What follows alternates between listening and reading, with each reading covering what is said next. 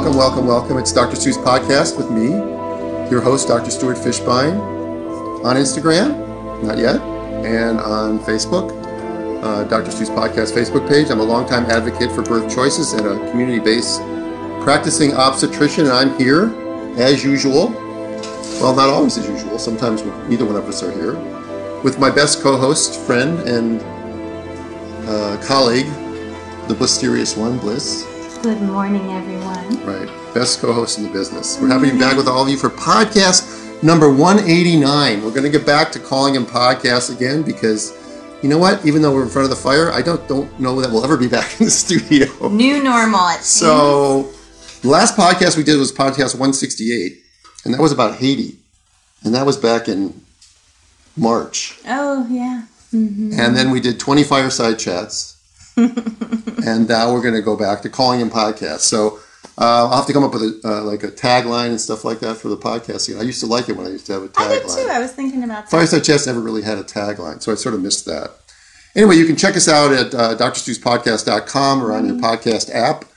Um, you can reach me at uh, askdrstu at gmail.com, and my website is birthinginstincts.com. And Bliss's is? Birthingbliss with a y dot com and um, you can uh, definitely email me there and schedule time uh, for consultations if you want to see if we can work together There we go. All right. So, what where are we today? um, today is the anniversary of my daughter going into the hospital a year ago Yep. Yeah it's hard to decide what the death date is we've we've come to that conclusion because we were in the icu for Four Five da- four- days. five days, was it? Five days? Well, Monday, Tuesday, Wednesday, Thursday, Friday. Yeah. Yeah.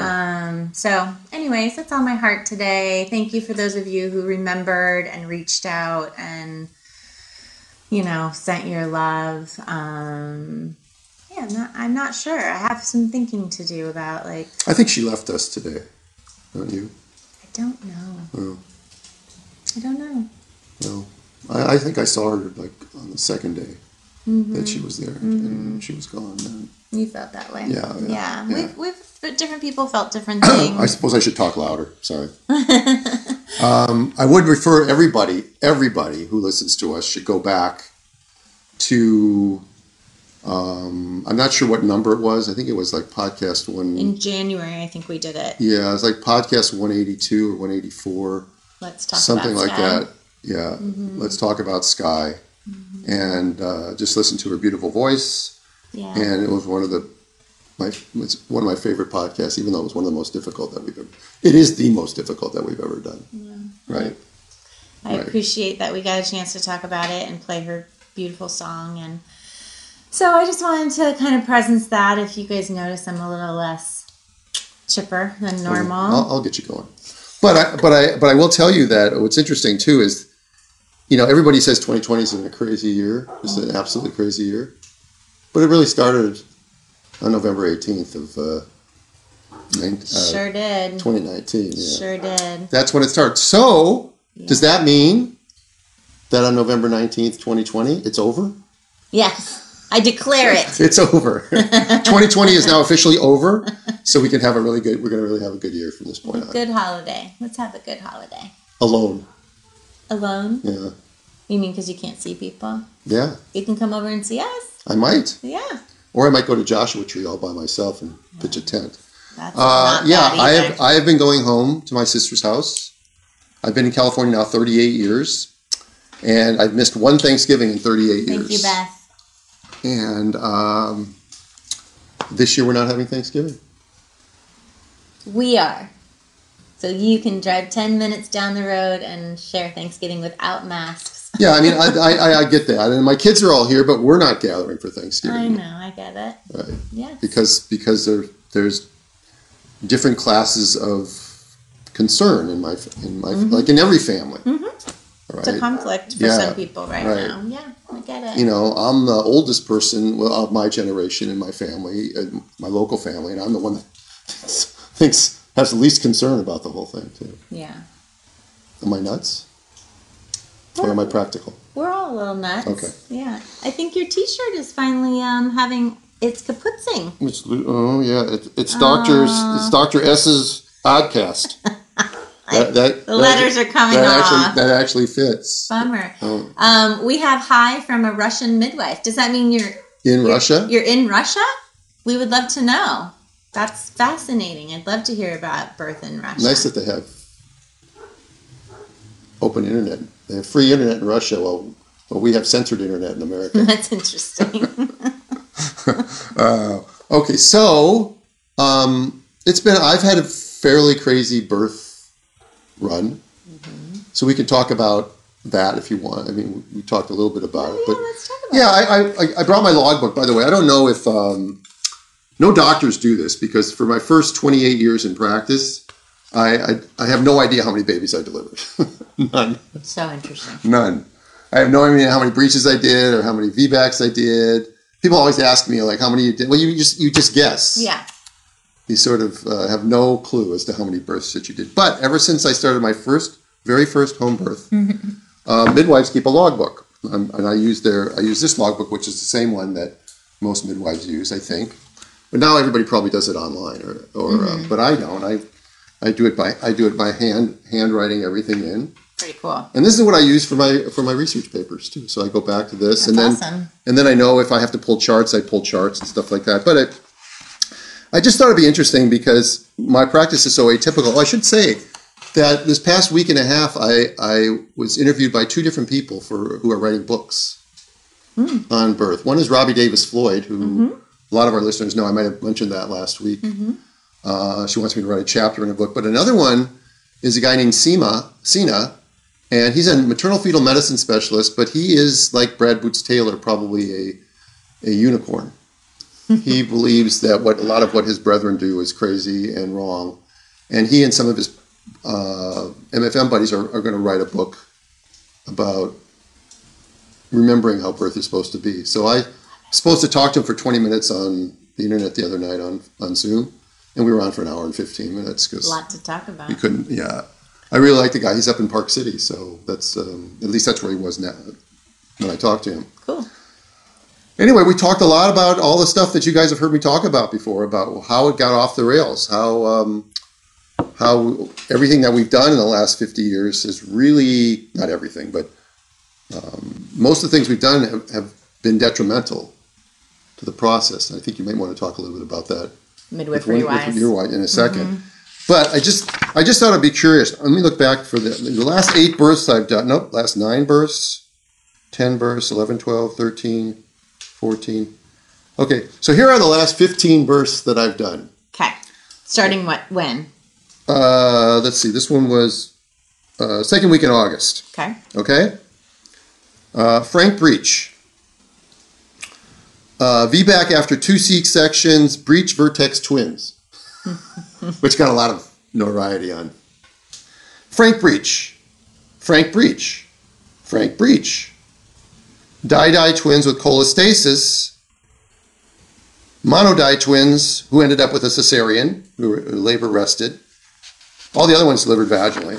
Um, complete breech, vacuum, uh, called by midwives for, for all these vacuums are generally called by midwives. Di-di twins, di-di twins, di-di twins, vacuum, vacuum, vacuum. Okay. See, I could go back in time and see when the last time I had a singleton head down nor- normal normal birth. Before that was another breech, vacuum, trial of labor after three C sections, but that she ended up getting transferred out of care. Because labor didn't have Oh, there she is, Juliet, back in July 16th, a vertex a Vertex vaginal Primip, delivery. yeah. So, Well, I think um, some of the midwives are starting to really talk about also uh, how the pandemic and the lockdown and the stress is starting to uh, manifest itself in our deliveries. So the fact that you've been having a lot of um, vacuum deliveries, more so from midwives. Um, that's interesting to think about. I've had more high blood pressure. yeah, that, is interesting. I never even thought of it that way. That, that rather than transport them in, they're calling. Well, and maybe just in general, it's affecting how women are laboring and Oh, that's- in their that- pregnancies, and Well, that could be it. Yeah, there's two possible Maybe- obvious explanations. maybe right. their babies are like, mm, not quite yet. We're not quite ready to come out yet. Yeah, I, I don't don't. know. I don't know that I've seen more dysfunctional labor, but again, I, I've such a limited number. I don't have enough to make uh, an assessment of that. Yeah. But but you're right. I, you're right. I mean, I've been called maybe. I mean, because the word is out, obviously in LA that I can come and do a vacuum, Mm-hmm. and and there were a couple during that period of time that I wasn't available to, to go do. So people should know that at least in Southern California there is that option, and um, it would be nice if it was everywhere. I am a true believer that that there's absolutely no reason that midwives shouldn't be trained in vacuums. There's nothing about the skill that a midwife couldn't do. Taxi driver, What does that mean? ER physician, uh, EMT. They should all be skilled. They should all be trained. Taxi. Right. I don't know about that. No, I'm kidding with the taxi driver. You, it went right over your head. That was, I hope that people listening got that joke. But, but I'm just saying that that first of all, on rare occasions when when you're pushing, you end up having a, a decel. That's really it's, it's frightening and scary. And if you had to call an ambulance for that, by the time they're in the hospital and all that stuff, usually it's back. It comes back up again. You elevate the head, comes back up. But what a mess. You know, and the baby's beginning to crown, you can see this much of the baby's head and you, you, you try fundal, nothing brings the baby down, but a vacuum, you can have the baby out in about a minute and a half. Mm-hmm. Right. A couple of minutes. So uh, I did one last night. I called. It was very nice because it was like seven o'clock in the evening. And uh, Michel Odent would have had a fit because there were like 10 people there, including my pal, Dr. Berlin, which was there. I hadn't seen Elliot since he was sick. Oh, really? Yeah. Yeah. He says he's still he's still his antibodies are still cooking. He says, which is great. yeah, so he should probably. I wonder if he's been asked to donate blood because they're. I think they're doing some things like that, aren't they? Uh, anyway, he's looking he's looking great. Still can't recognize anybody. No. Yeah. Tell them what that means. Yeah, I, if I get the word right, he has something called prosopagnosia, which is he has the inability to recognize faces, which is a, an amazing so thing. Interesting. Even as kids. So then it was funny because then I said to him, "Oh, Elliot, you know, I haven't seen you in a long time. You know, I've lost twenty pounds since you last saw me." He says, "Oh, I couldn't tell." I said, "What do you have stomach pagnosia too?" Because yeah, it was very funny. But there was a lovely group. There was a photographer there. There were a couple midwives there. There were other. There was a doula there. There's some people I don't even Wow. know really were there. Wow. The, uh, obviously, the husband was there, and and it, and it was a it was a little bit of a difficult vacuum. She'd been working really hard. That baby would not have come out after she'd been pushing for four hours, and I don't think that baby would have come out at home. They would have had to go to the hospital. So came out, and she, like the story you were telling me before we started today, she had a vacuum, no tears, primip, no tears. Primip, no tears. But I did put the vacuum on one time and brought the baby down almost to the perineum, and the vacuum popped off, which is it does sometimes. So then I took some local anesthesia and I injected in the perineum just in case, if I thought I would have had to cut an episiotomy. All right. And the minute I said episiotomy in the room, it's like I'm getting I'm getting the evil eye from like three or four of the different people there. Episiotomies are not the devil. Okay, they're they're okay sometimes. And they certainly, when you use a vacuum, and you've seen sometimes people that get these stellate lacerations where they, they lacerate at 2 o'clock and 10 o'clock and 6 o'clock, and um, having a little episiotomy is actually much easier to repair. But she listened to what I had to say. She didn't really like the idea of the mom, but I said, well, I'm going to try not to do it, but I just want to be ready. And then it came out, and we were able to get it out. It was a very, very slow process. I did my little Ritgen maneuver, and then the shoulders came out bulldogging, which is part of the problem too. And the baby was really asynclitic. The vac, the vacuum, Ooh, sorry guys. the vacuum mark um, was on the side of the head. Was on the side of the head. Yeah, asynclitic. That's how Right. um, the one I talked about last week, where I called you and then the baby came out. A baby was very. But I tell you, as, as an obstetrician, all right, and I really call myself an obstetrician. It's really satisfying for me to be able to go to someone's house and sort of be the hero. yeah, I can get that. Yeah. Yeah, Okay, I mean it really it really is satisfying, and Sorta. and when I the reason I say I call myself an obstetrician is because this week I had someone in my practice who came in for a consult for breech, and oh no, she had twins, and and the person told her that it, she probably will get sectioned for twins, and she's only like 18 weeks. Mm-hmm. She probably gets sectioned because if either baby isn't in a head down position, then no one does that, and, and no one does a breech extraction. No one does that anymore. And I, I said to the I said to the woman, just pops out of my mouth. I says, "It's funny that that person's calling themselves an obstetrician. How can you be an obstetrician and not know how to do basic obstetrical techniques? Surgery. All you know is surgery. Mm-hmm. Correct. Mm-hmm. Right. So maybe you shouldn't be called. a- Maybe you should be called a surgical gynecologist mm-hmm. or a, a surgical midwife.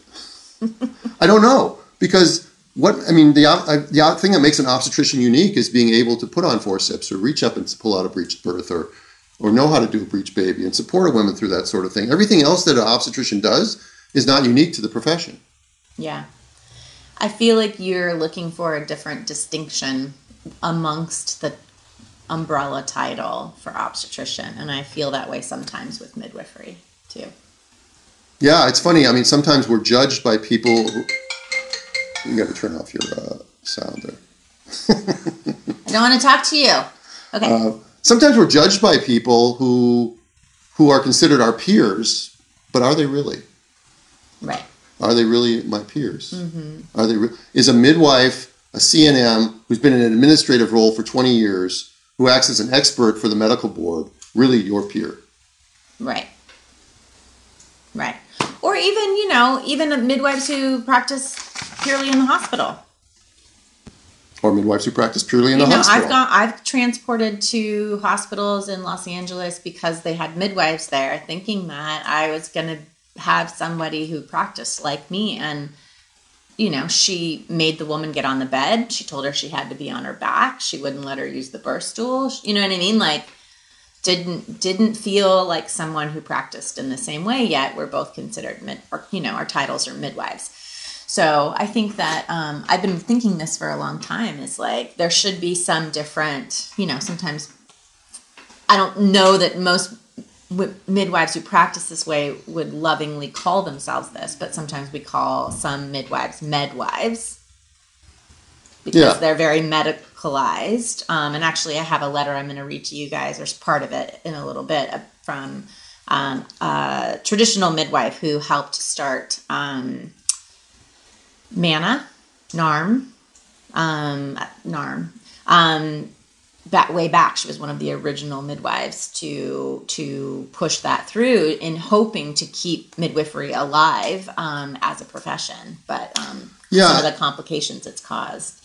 and I, and a, and a lot of it gets gets back down to sort of you know it's a recurring theme on the show but we talk uh, but we talk about fear and we you know I mean it's pervasive now in, in the world as it is but when but it's been in, in our profession long before it became coronavirus and all the other stuff the fear of that it, it, it's pervasive and people do things out of fear that that are often irrational and they're often they're often not necessarily well thought out or not what we call stage two thinking. And that's why the, the, the women that come to me that I see for second opinions almost always have a story of something they were told by a physician or an MFM or a family member or something like that that is that is so absurd. It's so absurdly wrong, or the timing is absurdly wrong. Like the woman at 10 weeks who had a placenta previa and was the doctor was already talking about doing her C-section. Yep. Right Yep. um, the seeds of doubt, the, the, the, they, they don't understand the things that come out of their mouth and how they're interpreted because I think they have a problem projecting themselves into the, into the position of being the client. So they say things like, you know, this little thing on ultrasound doesn't mean anything, but let's have you come back in six weeks and we'll make sure it's not there anymore. And it's like, well, if it doesn't mean anything, why are we thinking about it? What does she think about for six weeks? She's worried about her baby, or you know, or just at the very beginning of the pregnancy, you know, you're over 35, or you know, I think everybody should be induced at 39 weeks, or you know, you come up with these things and you're throwing out these seeds of doubt. Maybe they're making the doctor feel like they're giving informed consent, or they're feeling more comfortable. But to me, it's almost as if they're projecting their own anxieties out there to sort of vomit them out, to get rid of them, so that they can always say, "Well, we talked about that, and we talked about that, and we talked about that." But do we really need to um, to bring that sort of anxiety? Well, what kind of problem is it causing? A lot, I Yeah, think, yeah. personally. Yeah. Yeah. So can I talk about a couple of my births? Yeah, we should. I just want to see if I have some. Uh, yeah, you go ahead. Well, I'll, you, you go ahead and do that because I'll look. Okay. So, um, Well, before you do that, Susie's got a good question. She says, "We are, we're off the rails now. How do we get back in track?" well, what is she speak specifically talking I about? think she's talking about what I'm saying. How you know everything is is. Oh, this was 11 minutes ago. So what were we talking about 11 minutes ago? Susie, tell us what you what you mean when you get off the rails. directly, specifically what you're speaking Yeah. about. Um, so I had um, two births this week, um, and one of them was a multip, and she. Are you able to listen to me while Yes. you're doing that? I'm not looking anymore. I don't know if you can. so she had a lot of what you were talking about about the doctor telling her certain things. So she had a fourth degree tear the first time, very traumatic birth experience. Um, yeah, I could go on and on about the things that happened during her delivery that she did not appreciate. Um, but her doctor said, You will never be able to have a vaginal delivery again. You're going to have to have C sections. And she said, Well, isn't there anything we can do? Like, I don't really want to have a C section. She's like, Do you want to tear like that again? And so she kind of had an instinct in her first pregnancy that this doctor wasn't a good fit for her. And then for the second pregnancy, she definitely decided she wanted to do an out of hospital delivery. Yeah. The thing that the doctor told her about a fourth degree Mm-hmm. tear is what we're taught in residency. Mm-hmm. That if That you have a happen. if you have a fourth degree tear, you should have a C section for your next baby. That's what's taught Mm-hmm. because they're obviously afraid that you'll it'll tear again, and doing, repairing it a second time is much more difficult than repairing it the first time. But that's, I mean, that gets back to the the way we've the, the long habit of not thinking out of the box makes you consider thinking only in the box. Mm-hmm. And is that really true? No. Well, yeah, but th- but the, I but I, I can tell you that that's still what's taught. Yeah, and then that's then in- that's in perpetuated throughout our culture, and then women believe that that's the only option. Okay, so her, her second baby. Yeah, so she had a beautiful water birth um, uh, less than a week ago, and um, she did have a very very short perineum, and we talked about it prenatally. I'd never like looked at it for her, but during delivery, I was like. It is very, very, very small. Like, I really was not sure how it was going to turn out. And so I just helped her go really super slow and put a ton of counter pressure. Even like sometimes I won't like push against it when the head is coming through, but I did on this one because I really didn't want it to tear. And she had a little tiny split and it didn't even need to be sutured.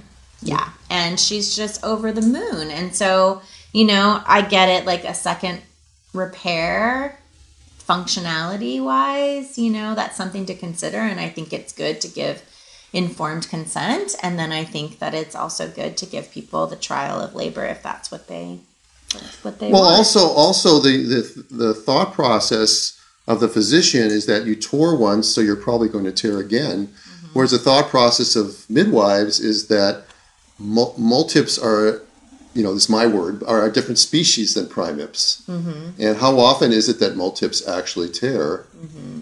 when you know how to deliver a baby? Mm-hmm. Okay. A lot of what happens in the hospital, and I've seen it when I was a resident, and I watched one of the advantages of being a resident at Cedar Sinai when I was when I was training was that we didn't have just like one attending, you know, and, and like the USC guys had Dan Mishell, he was the chairman of the department, and we used to joke that everything was done the Dan Mishell way. And that's how you did surgery, and that's how you did this. We were exposed to, I don't know, there were, there are a couple hundred different private attendings. So we would be able to learn different surgical techniques. We were able to watch people do deliveries. And there were certain doctors. Um, by the way, the video went out, so if somebody would just text me and let me know that my video is still on, I would appreciate it. Or send message, send a message. Um, there were certain doctors who consistently got third and fourth degree tears, yeah. and there were other doctors who got none or rare. Yeah. And the difference was you watched them, and they and they didn't know anything about delivery by extension or the cardinal movements of uh, of a vaginal delivery. Mm-hmm. I think they they thought that you should be delivered by explosion, as opposed to babies coming out this way with the whole. You know, if you have to do a Ritgen maneuver, you you can do that, but to just deliver the baby by extension, and they didn't know that, so babies would come out and they would explode every time. Mm-hmm he was the best repairer of fourth degree tears I've ever seen. Probably, yeah. Because he he'd done so many. All the experience. Right. right. Thank you, Angie. So that was one, and then um, the other, which I the reason I'm going to bring it up because a lot of times we're like, oh wow, the baby just came out, you know. Um, the other was very interesting because she got in the tub. She had a quick delivery. Her mom had a history of a quick delivery for her as well. She was a single. She was an only child. So we kind of knew that it could go fast. So when things were, you know, every three minutes from the beginning, we all headed over. We got her in the tub. She was having very, you know how it is when you're at a home birth, you just listen for the sounds to change. And she was at that like peak point where she was starting to grunt. And um, I had checked her, I don't know, maybe an hour before, and she was seven. So we knew that she was close. Um, and she's like, I just want to have a rest. And I kind of chuckled. I was like, yeah, I don't think that's going to happen now. Like, you know, we're going to have a baby. And she's like, can I get up and get on the toilet? And I was like, sure. And no, normally you get out of the tub, you get on the toilet, it's more intense, but she liked the toilet. So I was like, yes. I looked at Hayes, I'm like, she's not going to like that at all. She goes in the bathroom, quiet. Go in, listen to baby, make sure everything's okay. I said, I'm right outside the door if you need anything, you know, gloves on, the whole thing two plus hours she was on the toilet in the bathroom by herself, totally managing, slowing it down. Powerful mind. And kept everything just at bay so she could get a little bit of rest. And then we all needed to pee. it was one, one oh, bathroom. Oh, it's my, those are my nightmare. Those are the nightmare births when you go to an apartment that's only got one bathroom. so we waited and waited and waited, thinking, you know, she's gonna have the urge to push again soon, right? No, nothing. So finally I go in and I said, honey, do you mind getting up and walking around? Because I really have to pee. And she's like, no, no, no problem. And so we got her in the, in the bedroom laying down with her partner. But it was so funny because that's part of her birth story now. It's like the reason the baby came out is because Bliss had to pee. so what, she got, and then things picked up again? When she got, oh, I just said you could have your baby at any, any point now. Yeah. You know, like your baby, pro- you probably could have been born a couple hours ago. So, like, you know, and she had some fear and concerns, and we walked her through that and helped her. She's the one. So that, she she was feeling all this pressure down there, and she didn't want to push. I think I think yeah. She she kept telling herself that she was too tired. I'm too tired, even though she had a really short delivery. And I said, that's really the hormones that are like helping you kind of be out of your body and not so coherent. And if you trust the process, you, you will have what you need. And when she and I talked about it postpartum, when I got her on the stool, because we pushed on the bed for a while, that it, you know, she was like talking about being tired. And so I was like, let's try the stool and see. And, um, and so she had a lot of energy on the stool. And as soon as the baby was out, she had tons of energy. So yeah, it's just, it's a mental thing. It's a mental game we play on ourselves. Tell me your opinion of the birth stool. Um, I think it's very effective uh, for, especially for first time moms or VBACs.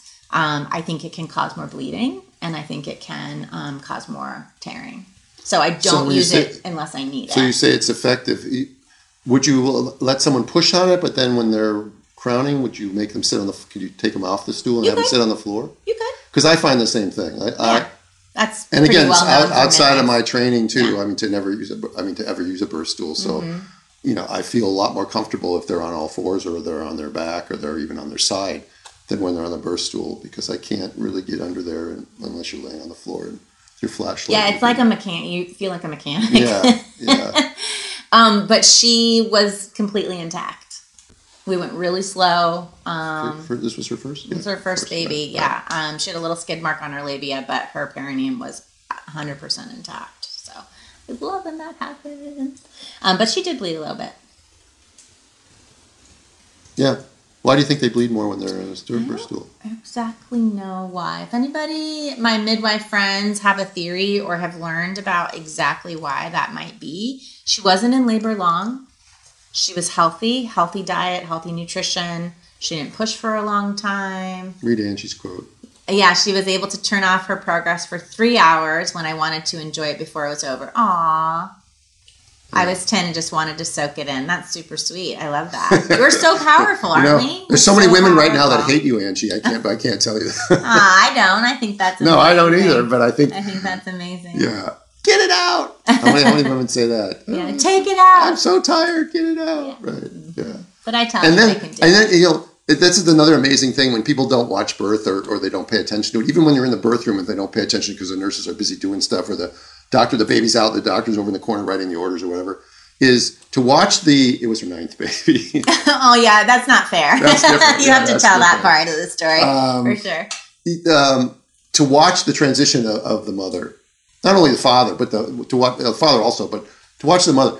She's exhausted she's mm-hmm. screaming she's uncomfortable like yesterday with the vacuum all right? It was really uncomfortable for her just even to put it in. I mean she's a primip she's a tiny little person and the vacuum's this hard plastic little cup and it has to go in and that's always difficult because you've got to stretch things to get it in. Once it's in then it's it's okay for a second but as the as the baby's coming down she's experiencing in a matter of a sh- very short window what other women might experience over an hour or two is this beginning of the stretching of her of her perineum and that burning sensation that they get when that really stretches all happening all at once and she's can't do this stop screaming you know and she's got all he's got nine other people around her supporting her and you're almost there keep pushing blah blah blah. And um, the heart rate had, had dropped to about 82 so we wanted to get the baby out with that next push. And um, then the baby comes out and it's it's like nothing ever happened Where am I? She's completely euphoric. She's completely beaut- unbelievable smile on her By face. the mama. The mom. Yeah, I mean the the change in demeanor is such that uh, there's such an amnestic effect from birth that it's just great. It's just it's a miracle to watch it. It's just uh, I'm honored to be part of the process. You know, I, I said the thing about me feeling like a hero.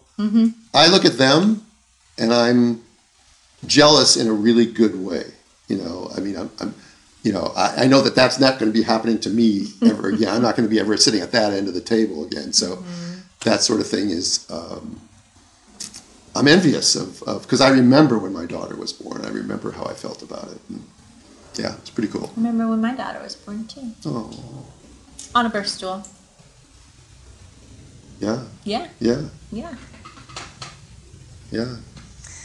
We'll never forget Yeah. those days. Yeah. Yeah. Okay. So you wanted to talk about IUGR? No, did you want to talk about your MANA thing? I'll do that uh, towards the end. Well, we are. We are? We are. Well, yeah, I can just talk about. I mean, IUGR. I talked about it a couple a couple podcasts ago, um, and recently we just had another. We had another client, and and it, the story is finished now. But she was a she's a first time mom. Her baby is very small. It's been very small on every ultrasound since the 20 week scan. It's been under the 10th percentile all along, but it's been growing all along. But it's well below the third percentile if her dates are correct. If you moved it even another week behind, she was still below the third percentile. Mm-hmm. But the baby's biophysical, and she was a Kaiser client, so you know they're worried about the baby being small, and they're calling her IUGR, even though I've already kind of explained that the definition of IUGR, in my opinion, needs to be rede- re- redefined or re- rewritten. But um, they're calling her IGR, but they're only testing her once a week. All right. So if they're really concerned that she's IUGR and the baby's in trouble, why are they only testing her once a week? So there's an incog- there's an there's a cognitive dis- or there's a dissonant cognitions here going on because we know that the biophysical profile helps reassure you for about three to four days. That's what the data says. There's no data about it doing, and then they were doing the the ultrasound on one visit and an NST on another visit, as opposed to doing them both at the same time. So they, they were they were calling her IUGR. They were giving her all the scare tactics about needing to be induced at 37 weeks and stuff like that, getting that baby out and stuff like that, which is probably not the best thing to do if the environment isn't hostile. And so, how do you know when a baby with IUGR with or that's small is in trouble? Well, one is it's falling off its growth curve. Okay. So mm-hmm. it's at the 10th percentile, and then it's at the 8th percentile, and it's at the 3rd percentile, and it's at the minus, you know, like the less than the first percentile. That would be more worrisome than a baby that's at the 3rd percentile, 3rd percentile, 3rd percentile, 3rd percentile. Right. But the label is still giving them all the same. There, there again, there's there should be two categories of those people. Well, there is SGA, right? no, the the term SGA is what I use, but I don't. But but a lot of institutions call any baby under the 10th percentile IUGR, Yeah. but Well, it's wrong. It's Right. a, wrong- it's wrong. Growth restriction should be restricted to babies whose growth is falling off the growth curve, no matter where they started from. A baby that's at the 80th percentile at 20 weeks, it's at the 50th percentile at 30 weeks, it's at the 12th percentile at 36 weeks. That's more, much more of a problem than a baby that's at the third percentile all along. Not only that, the baby's biophysical profile was always 10 out of 10. Normal fluid, normal fetal breathing, normal movement, normal tone, and a reactive non-stress test without decels. All right. But yet they're constantly going after her that this baby's in trouble, this baby's in trouble, this baby's in trouble. So she got to 39 weeks and a plus, and she decided, and then, oh, and then the baby was, I forgot about the big part of the story, the baby's breech. Mm-hmm. So they're saying, well, you're going to be sectioned anyway, you know, and then, and then I said, well, why don't, and she came for a consult to me a couple weeks ago, and I said, well, why don't you let them try a version? And they said, they won't do a version, the baby's too small. And it's like, wait a minute.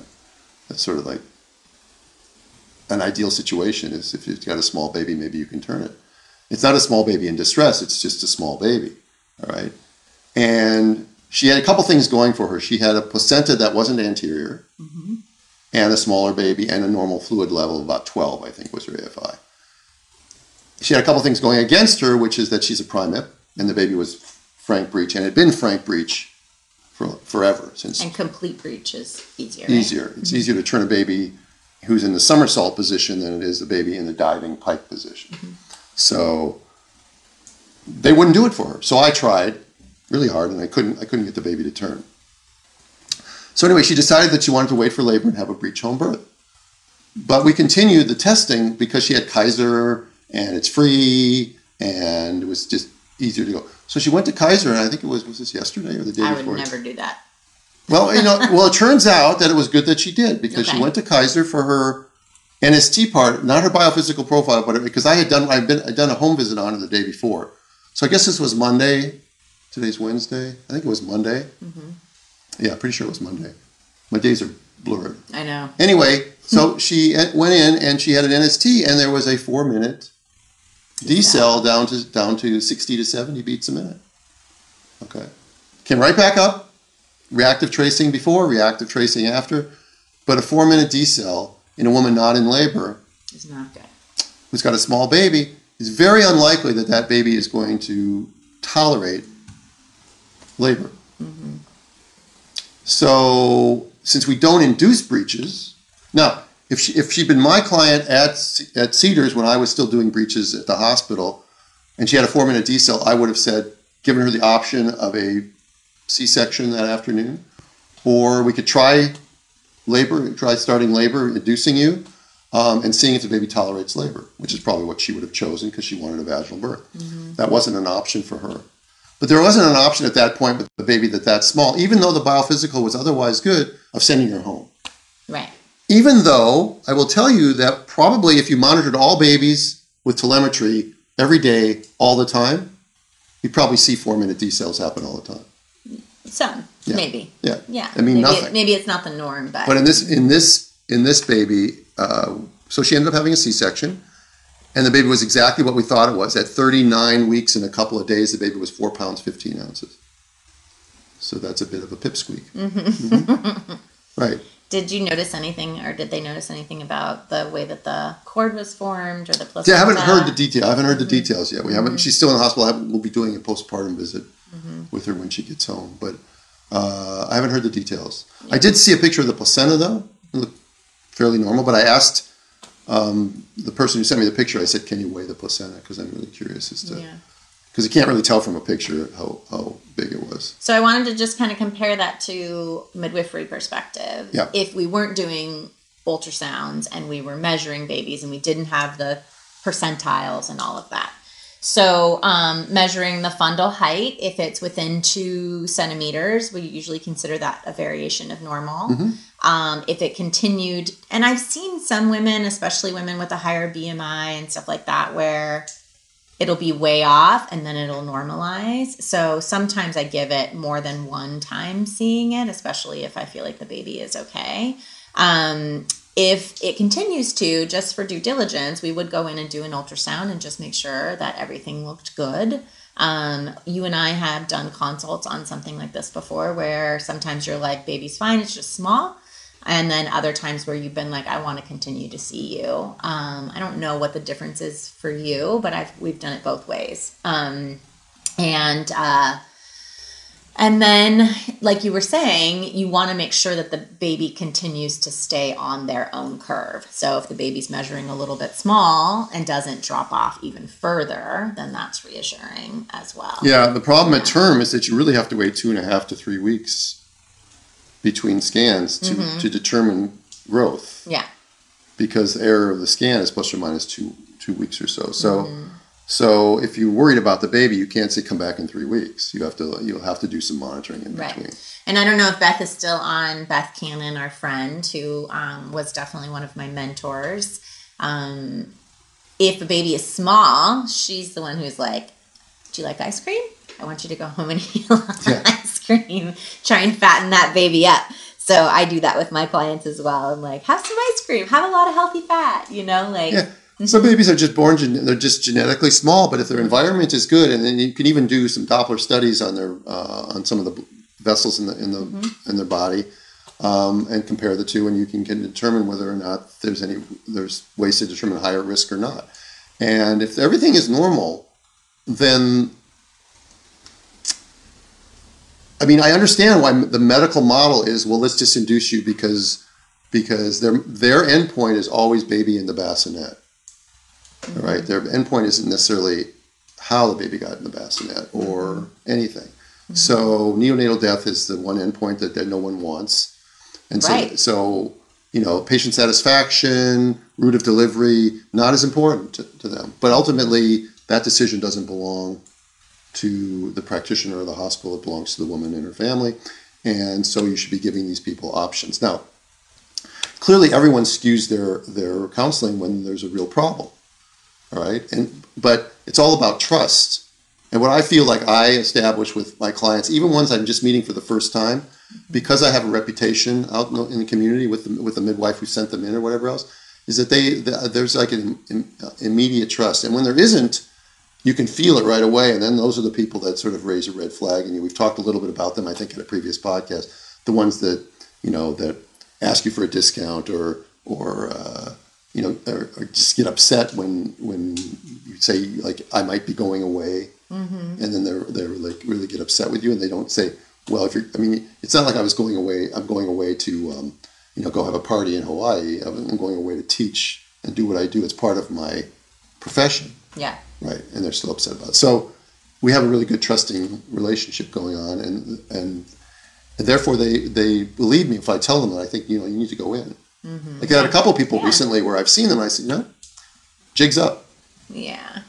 I trust your your perspective on that for sure. right Um, okay so we just I want to get you your thing because it's important we only have 15 minutes to go so I do. And I also want to say right now, I have a client, Sarah, and her husband, Michael, who are with Dr. Brock in the hospital because home birth is appropriate for low risk moms. And she was unable to keep her blood pressure under control, even with medication and all of the tricks that I have as a midwife. Um, so they are getting induced today and they're going to be meeting their baby Jack in the next couple of days. We know inductions can take longer. So I just want to shout out to them because I know that that was a big shift in their plans, and I'm really grateful that Dr. Brock is someone who really, really advocates for vaginal deliveries and doesn't.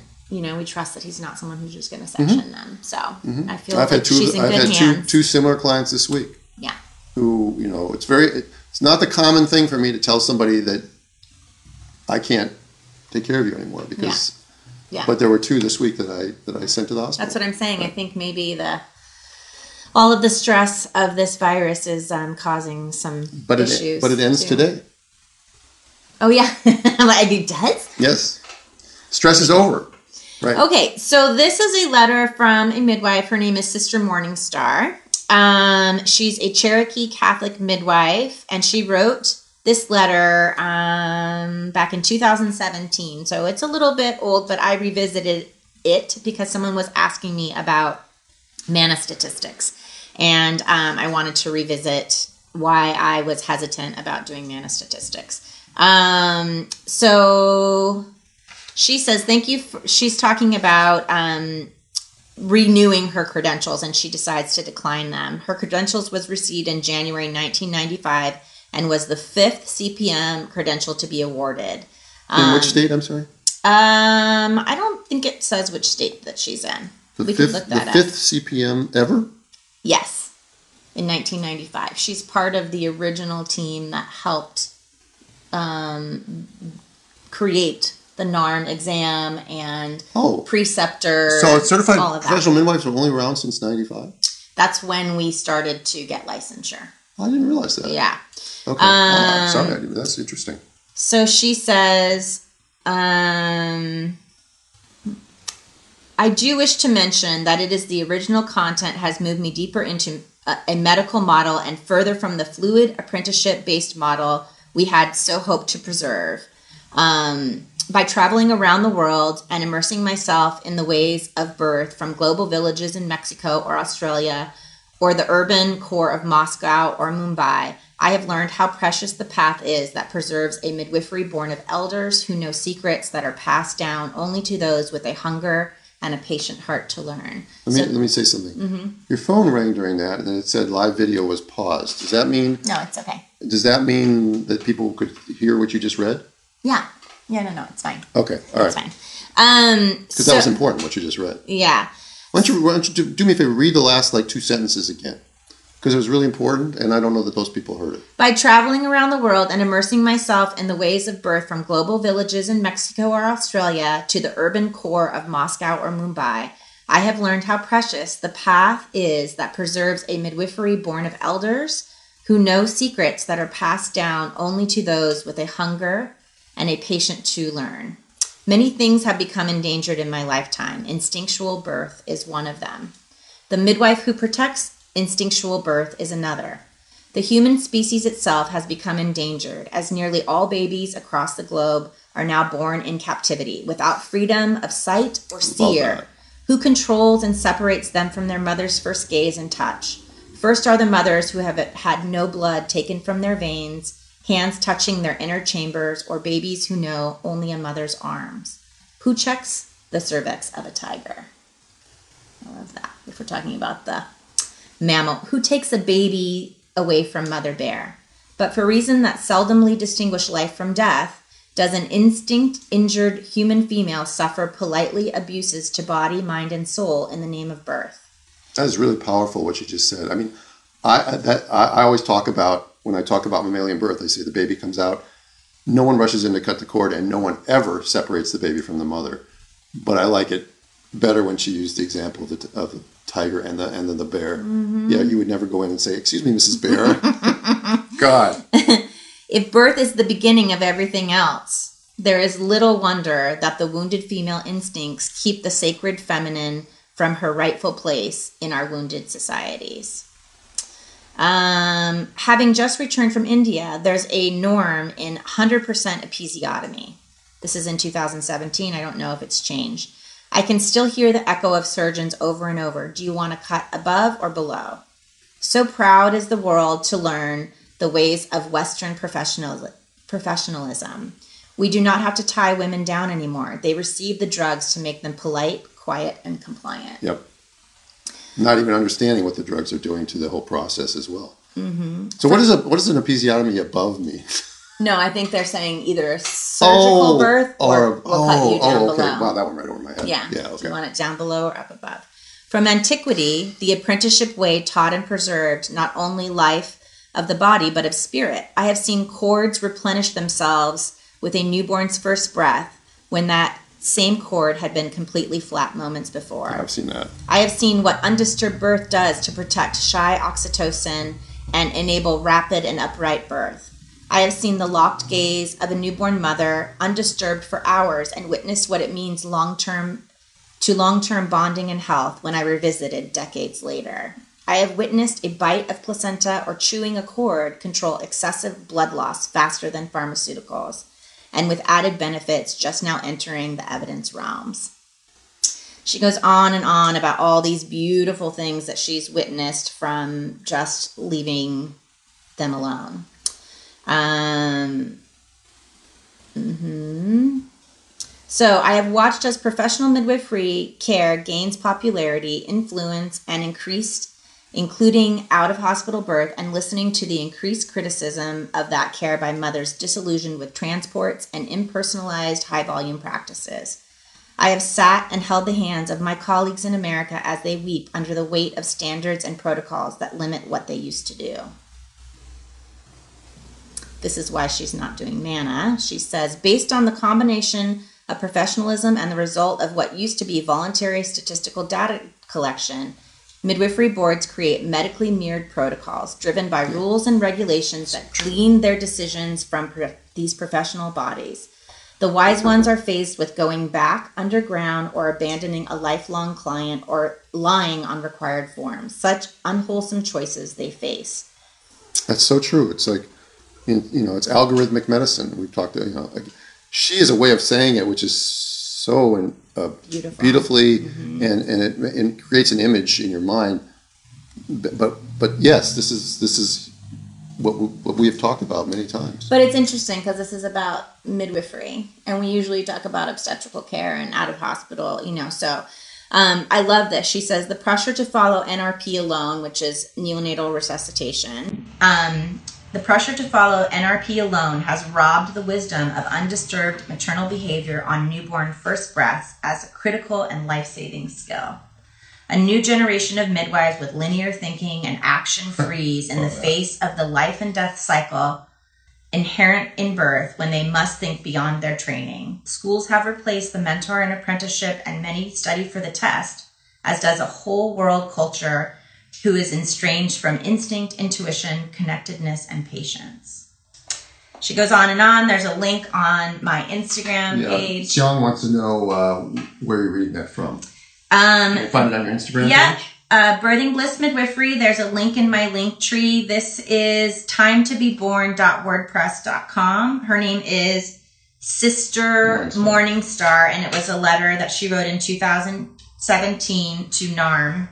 Um, Oh, we might have lost you guys. So, anyways, this is very important to me to, to continue to bring up this conversation about, um, you know, not not only obstetrical care, but also, you know, the professionalism of midwifery and how um, things are lost. You know, there is something that is lost. Um, there's a lot less instinctual birth. There's a lot less of us um, really um, honoring uh, undisturbed birth and really being very respectful of any interventions that we do and only um, reserving them for life saving moments. So that's what I wanted to bring up. yeah. that is really powerful. It will be completely ignored. But Oh, it's 2017. So Oh. it has been ignored. yeah, But I wanted to bring it up again because I reread it and I just, I just, it's so, it so resonates how I practice or how I try to practice. I would like to learn from more um, elder midwives. You know, I'm only doing the best that I can with what I've learned and my own instincts and trying to learn from women who are undisturbed and, you know, what what happens but um you know it's hard it's hard to go so completely outside of the system Oh, when you're trained the way I'm trained, Mhm. it was really, really hard, and it's ongoing to undo the idea that that I'm supposed to do something. Mhm. Right? Mhm. Like I don't like postpartum hemorrhage. All right. So I am more aggressive than a lot of my midwife colleagues regarding once the placenta's out, just making sure the uterus is firm. You know, the idea of cutting off a piece of the placenta and telling the woman to eat it is not really in my repertoire. Okay. Uh, but interesting to consider right Yeah, but when I consider that, if she's bleeding really heavily, or would I give her a shot of Pitocin, or would I give her some misoprostol, or would I give her some uh, Lysteda intravenously, or would I just tell her, chew this placenta? I mean, it, you, you, unfortunately, we don't live in a world where if she were to hemorrhage to a point where she got into trouble and somebody's reviewing you and you say, oh, so you, you cut up a piece of placenta and gave it to her? Yeah, I'm not saying to to not utilize the tool. Look, all interventions when used judiciously are beautiful and thank God that we have hospitals, we have IVs, we have suturing materials, you know, there are so many things that I am so grateful that we have. But if we can do something, we can learn a skill and do something less intervention in, invasive. Yeah, it doesn't. You know, it- why not? It doesn't have to be either or. Yeah.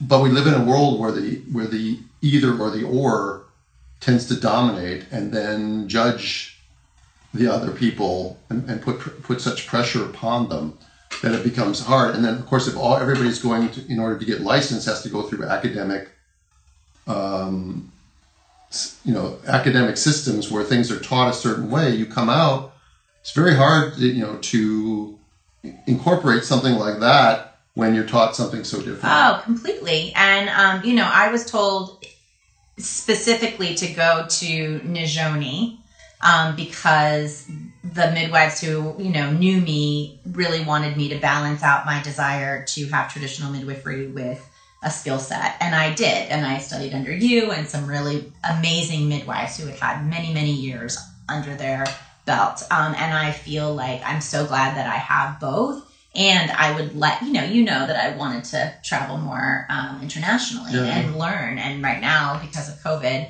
it's not going to necessarily be something, but I am open to learning the traditional skills. I Yeah, think just think about it, just think about- thing to do. Your video is ended. It's okay.